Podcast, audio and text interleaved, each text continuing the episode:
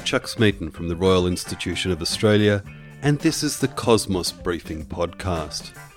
I'd like to begin by acknowledging the traditional owners of the land wherever you are listening from today, and I would like to pay my respects to elders past, present, and emerging. Scientists say that 2021 is our last chance to stop the effects of climate change from fundamentally disrupting the weather patterns we've relied on for millennia.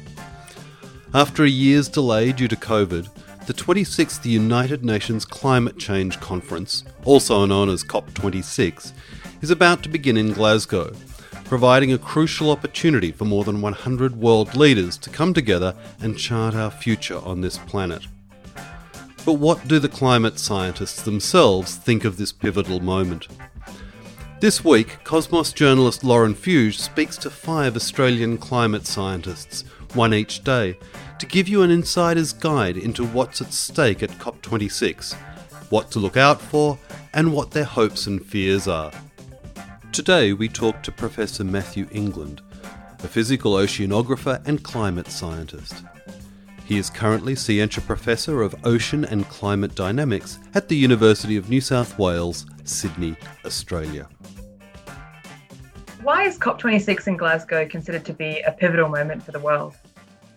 I think COP26 is a huge meeting um, for climate change uh, action. I mean, COP26 is COP26, and you've got to remember this means it's the 26th time the nations of the world have got together to discuss the threat of climate change. And I'm already confronted by that. Um, but every now and again, a COP meeting comes along, like Paris, like Copenhagen, and, and now the one in Glasgow, that really needs action. It needs a concerted effort. And, and what we're talking about now is a commitment to net zero and defining pathways that, that get us to net zero. So it's a critical meeting. It is probably our last chance in the sense that we need all the world's nations to come together and commit to net zero and commit to a, a path of, of action that gets us there in as quick a time as possible. We've been holding major climate talks for many years now without a lot of definitive movement in Australia. Do you do you have hopes that this will change things for us? That Glasgow will be a bit of a turning point for us? Yeah, I hope Glasgow is a, is a different outcome for Australia. We've been very uh, slow to act on climate change. We've got a heavy fossil fuel industry that has been slowing down action. A big lobby group there pushing government to keep our fossil fuel extraction going, uh, ongoing. Um, what I'm hoping with Glasgow is that there's a realization at the highest levels of government that this is bad practice, not just for the environment, but also for jobs and for, for the wealth of the nation. We have our, our major trading partners are moving away from fossil fuels, and it's just, um, you know, it's poor policy to go to this meeting and, and not be aware of that. Uh, my sense is that the government is now aware that their trading partners are moving from fossil fuels. And so we need to be moving towards exporting our solar technology, for example, keeping fossil fuels in the ground. And I feel like the, the, the, the tide is turning on Australia's position here but let's see what happens when when the meeting plays out. And Scott Morrison is now attending. Wasn't sure for a while whether he was, but he's now attending. What kind of message do you think that sends? Oh, it's a huge, it's a huge message. So the fact that Scott Morrison is now attending is is a big um, reason to be hopeful um, because uh, up until a couple of weeks ago, that wasn't on the cards, and that was sending a message that Australia wasn't taking this position, the, the, the, the issue seriously the fact we have our prime minister now attending is is a big indication that the government's going to be taking this issue seriously. So I'm I've gone from kind of despairing about our position to being very hopeful. Um, if the top levels of government are aware that uh, this is an important meeting for the nation, not just for the environment but for our, our economic future, um, then then we can be hopeful that Australia is going to go to this meeting and actually, you know, negotiate properly uh, with with the future of the climate system uh, on on the radar, and and actually the future of our economy as well, because fossil fuels are going to be abandoned as a, as a source of power, and Australia needs to to to you know in a way catch up and and get with the program and and realize that our best hope for for the economy as well as the environment is to is to leave those fossil fuels in the ground and to move on to the renewable sector. Now, obviously, a big part of COP26 will be discussing emissions reductions. But other than that, what else would you like to see discussed? COP26 is going to be a lot of COP26 is going to be about emissions reductions. It needs to be our emissions are, are skyrocketing at a time when they need to do a big U turn and, and, go down to zero with within just a few short decades. but there are a lot of other issues that need to be discussed. Um, and, and one of them is climate adaptation. We're seeing extreme events around the world play out with incredibly detrimental impacts on societies.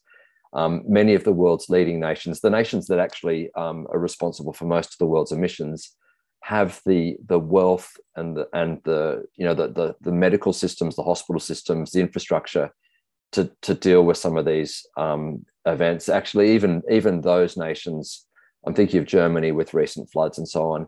Even the, these nations, th- these events are catastrophic, huge loss of lives, and and and very detrimental for the economy um, and so on.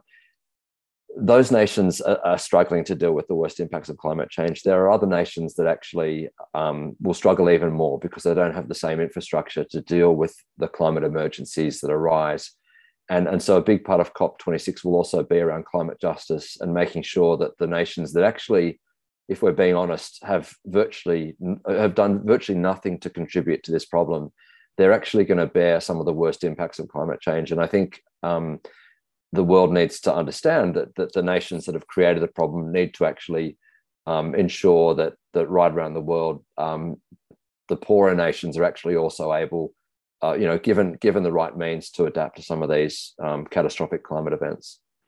In your view, what would be the best and the worst outcomes of COP26?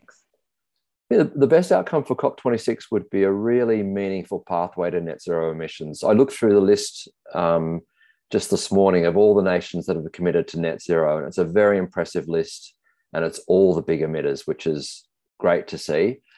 Having a commitment to net zero is just one uh, win. The, the real win will come with a clear pathway. And so, what I'm talking about there is some concrete goals for 2030, which is only about you know eight or nine years away now. Uh, we need to get concrete goals for 2030 that have emissions tracking towards net zero. We can't just pretend that come 2047 or 48 we can start to think about net zero. It needs a, a whole scale effort right now and a pathway through the next few through through the next few years towards net zero. So a big win would be a meaningful pathway to net zero um, by 2050. It, better still earlier than that. Um, and the worst the worst outcome would be a whole bunch of arguments and and uh, tense negotiations across nations where people uh, where the leaders of those nations aren't prepared to to come to agreements that um, put emissions reductions front and center and put a pathway to net zero um, in a in a properly conceived and properly thought out um, you know part, set of action around around emissions reduction so um, it could go either way. We saw in paris a, a real sense of victory you know the high-fiving ac- across the major leaders was great to see. Um, and there were great there were wonderful aspirations there to keep the world's warming to 1.5 degrees celsius. That cop meeting is already five plus years ago um, and we haven't seen the kind of action that matched those um, celebrations at the end of the of the of the COP meeting there in Paris. So, um, you know, it's all very well having plans and aspirations. And net zero at the moment for 2050 is a plan and an aspiration. We need to see that um, genuine pathway to net zero charted out at this COP meeting. And since the Paris COP, how has climate science improved or changed? Uh, two things have happened since the, the Paris COP, I think. One is that um, the science has just become even more uh, unambiguous, even more settled. It, it already was settled. Tasuki Manabe, just a, a couple of weeks back, was awarded the Nobel Prize along, along with Klaus Hasselmann uh, and, and, another, uh, uh, an expert in complex systems. But the, Suki, I, I raise in particular because he um, made the first sort of global climate projections in the 1960s. Okay, this is 50 plus years ago. Um, those projections that that um, Professor uh, that Professor Manabe pioneered in the 60s, they've played out in time. We've sat back and we've watched his projections pretty much come to bear with Arctic amplification, greater warming over the land and over the oceans, a delayed warming over the Southern Ocean. All of these projections were were there already in the 1960s. And so when I say the science is more settled, it, it, it, it was hard for it to get even more settled because it was already settled 20, 30 years ago. Um, the alarm bells have been going off since the first COP meeting um, was convened. Um, and so, so there has been, you know, back, back to since Paris, the science has gotten more and more clear. But also, what's played out, unfortunately, is some of these absolutely catastrophic climate events. Um, the, the Australian bushfires a couple of years ago, some of these horrendous flooding events over Europe in, in the last year, um, hurricanes that have, you know, caused untold damage, all these sorts of events, we're seeing them play out with greater severity, with greater frequency, and, and much greater cost to society. And so, unfortunately, part of what's happened since Paris is a realization of the urgency of the problem because these events are far more costly in their aggregate than it will than it will be to address the problem of our um, surging emissions. So, um, unfortunately, since Paris, we've we've had a greater lens on the impacts of of doing nothing. What should be the main takeaway message for the average Australian watching this or watching COP26 going on? What should they really know about this summit? Yeah, no, that's a good question. I mean, yeah, for COP26, I would hope the average Australian would look at this meeting um, with a lot of expectation, anticipation, maybe some hope because our government is is moving in the right direction by making a pledge um, to move to net zero emissions by 2050.